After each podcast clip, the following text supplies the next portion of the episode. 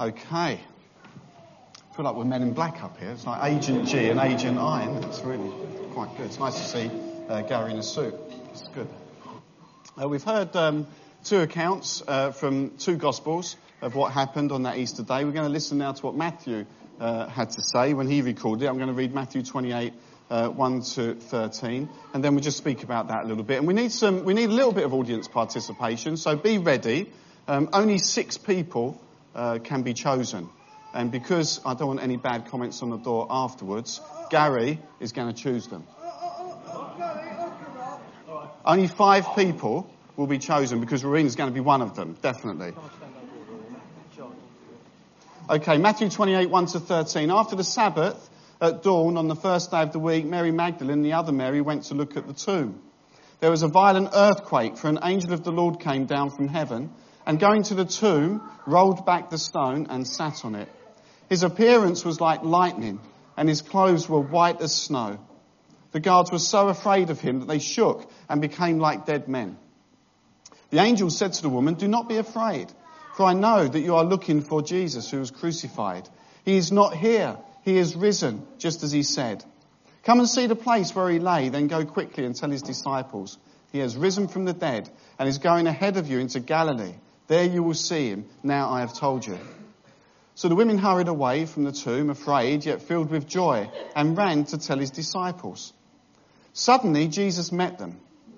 "Greetings," he said. They came to him, clasped his feet, and worshipped him. Then Jesus said to them, "Do not be afraid. Go and tell my brothers to go to Galilee. There they will see me." While the women were on their way, some of the guards went into the city and reported to the chief priests everything that had happened.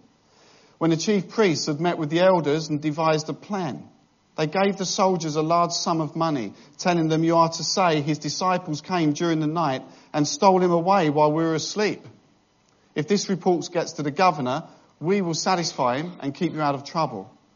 So the soldiers took the money and did as they were instructed. And this story has been widely circulated among the Jews this very day. Even then, people trying to turn the people away from the truth and the reality of what happened. We've got our 6 volunteers. You got that? I need to count. It's good that Andrea's one of the volunteers, my wife, yep. Just so you know. Because when I gave her Easter egg this morning, she said, "That's really nice of you. We'll share that." Oh, what do you mean share? Where's mine? Didn't get one. Didn't get one. So we've got some Easter eggs to give out. Which one do you like? I can't. No. But which is your favourite Easter egg? What flavours do you like? Okay, you've got the 12. I think it's unfair. Mars. Mars. Okay, Mars. Pardon? You can choose one. You can choose one. Definitely. Yeah, you can have that one. I got one. Because Ian likes Mars. Right. You know what you got to do with that one? There's more. Another one? Yeah, there's more. Right, what do you think you want to do with those Easter eggs? Eat them, open them. How do you get to eat them? You have to open them. Well, you're not allowed. You can look at it, you can feel it, you can desire it, but you cannot open it. You can't pierce the foil. I mean, you've got to be disciplined. Right? No opening. You've got to hold it, and that's good. You've got to stay there for the rest of the sermon now. I bet you're glad you volunteered. See, they are my gift to you, or our gift to you. I didn't pay for them, the church did. So it's the church's gift to you. Well, they haven't yet, they will. I'll put that in there.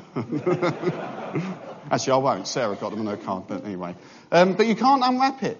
You can't damage it in any way, but you can desire it, no problem. You can drool over it, but I'm not going to let you open it yet. Now, I want you to think about moments in time. I've got some here because we need to move on. But got moments in time and really things, you know where you was when something happened. You know, remember those times? It could be, for some of you, and I'm not going to point you out, it could have been the end of the Second World War, couldn't it? If that was a moment in time, you would say, "Oh, I know where I was when I heard of the end of the Second World War." I don't think the end of the First World War, but we're not getting to it. It might be the Cuban Missile Crisis, right? Which, current news reminds us of. Elvis Presley, what about when he died? Do you remember where he was when he died? Interestingly, he once said, "I'm not a king, only Christ is the king." Do you know Elvis said that? He said that. John Lennon, he died, didn't he? Do you know where he was when John Lennon died? Princess Diana, it's all pretty gloomy so far, isn't it? Twin Towers, that was the big one for me, really. The Reformation, who was alive at the Reformation? It's It's its 500-year anniversary today. If you were, then there's another resurrection we need to talk about.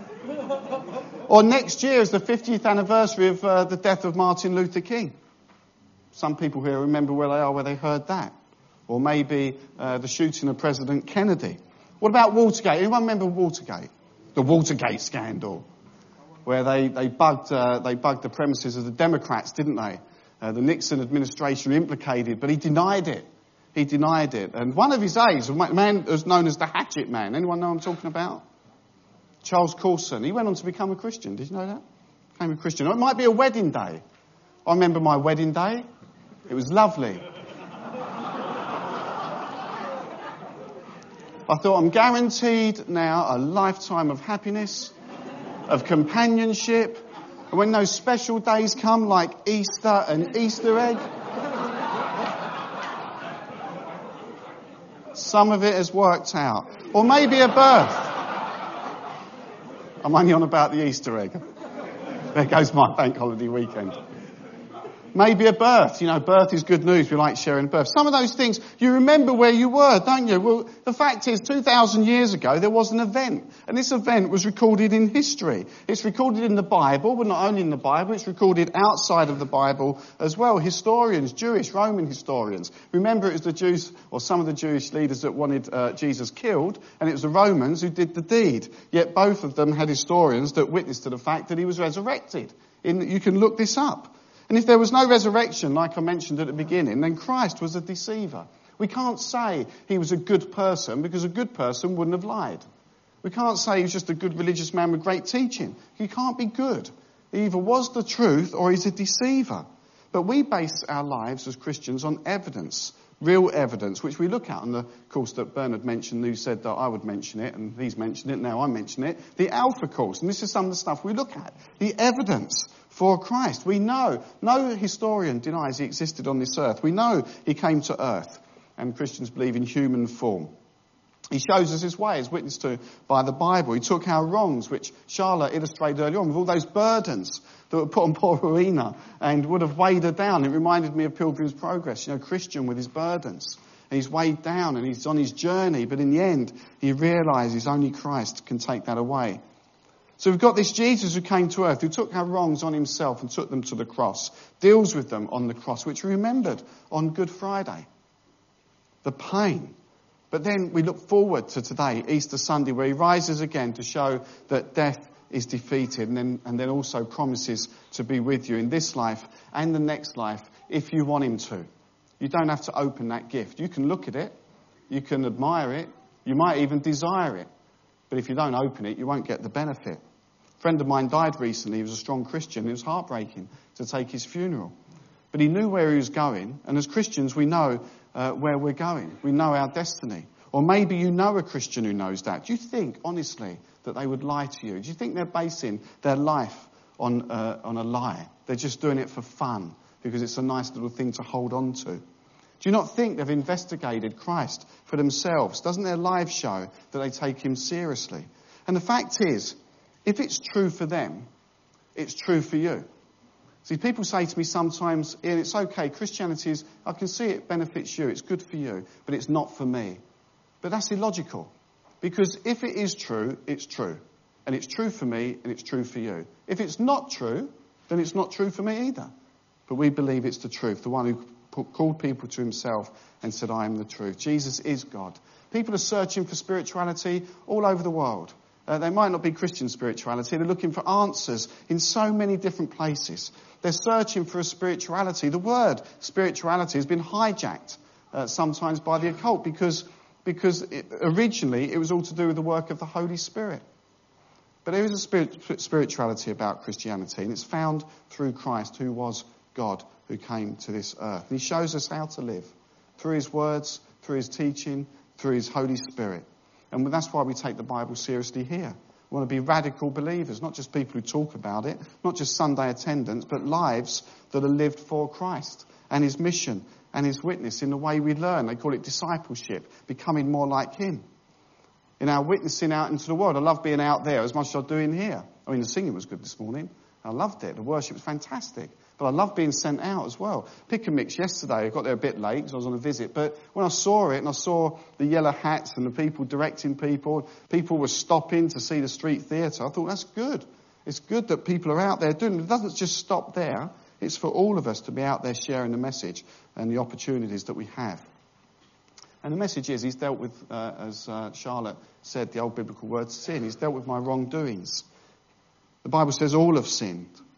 None of us are good enough, but he's not come to condemn us. He's come to save us.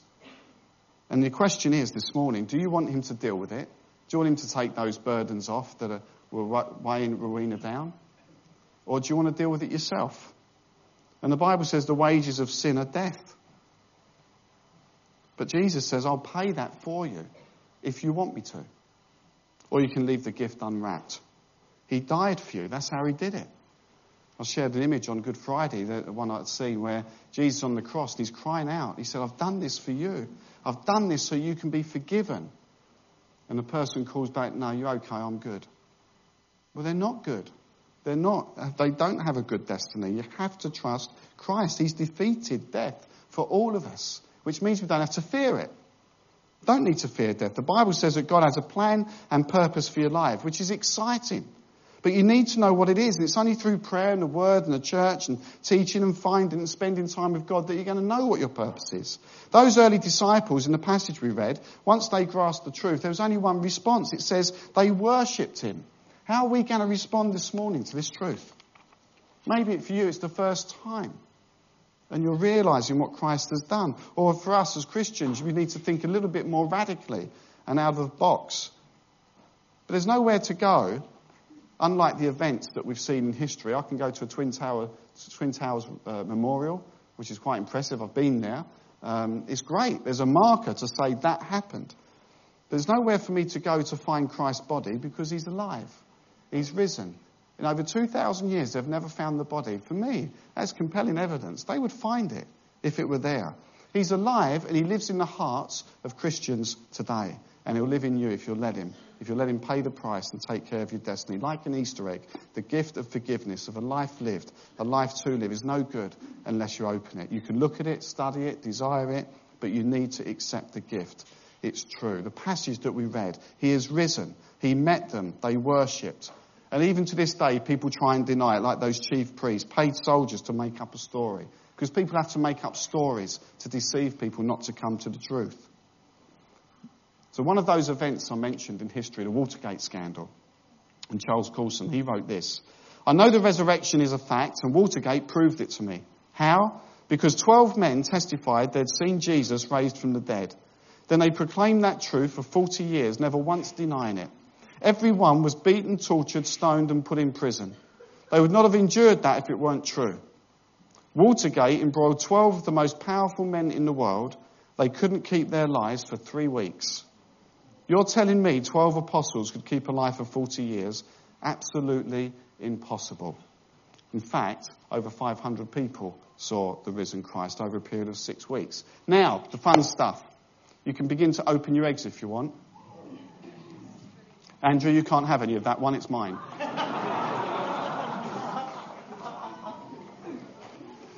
So what I want to say to you is you have the benefit of the eggs. You've got the eggs, right? They haven't got any eggs. There's a lot of upset people out there, just like I was at 6 o'clock this morning. They're upset. They have no eggs.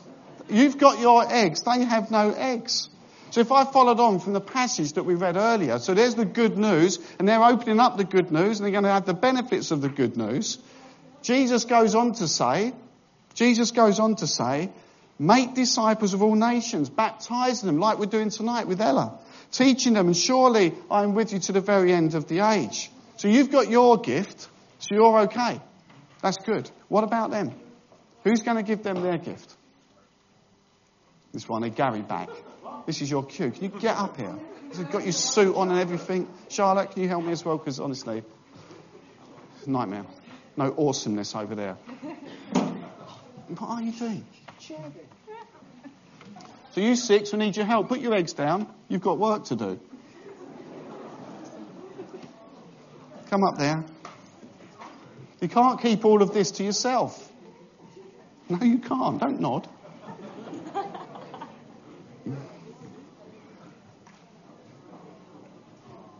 Now we've got to share what we know to everybody else. That was the Great Commission. So everyone can take an egg, and when you unwrap it, I want you to think about that good news. Think about whether you've unwrapped it for yourself. You've got your gift, they've got their gift, and now they're sharing it. Look what just 6 people can do. They're going to share these eggs with all of you. Those up to row 15, probably.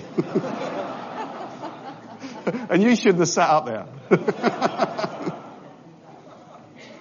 So as they're sharing them to finish, the resurrection of Jesus Christ, it's rooted in history. It's grounded in Scripture. It's confirmed with experience. But you've got to open up the gift.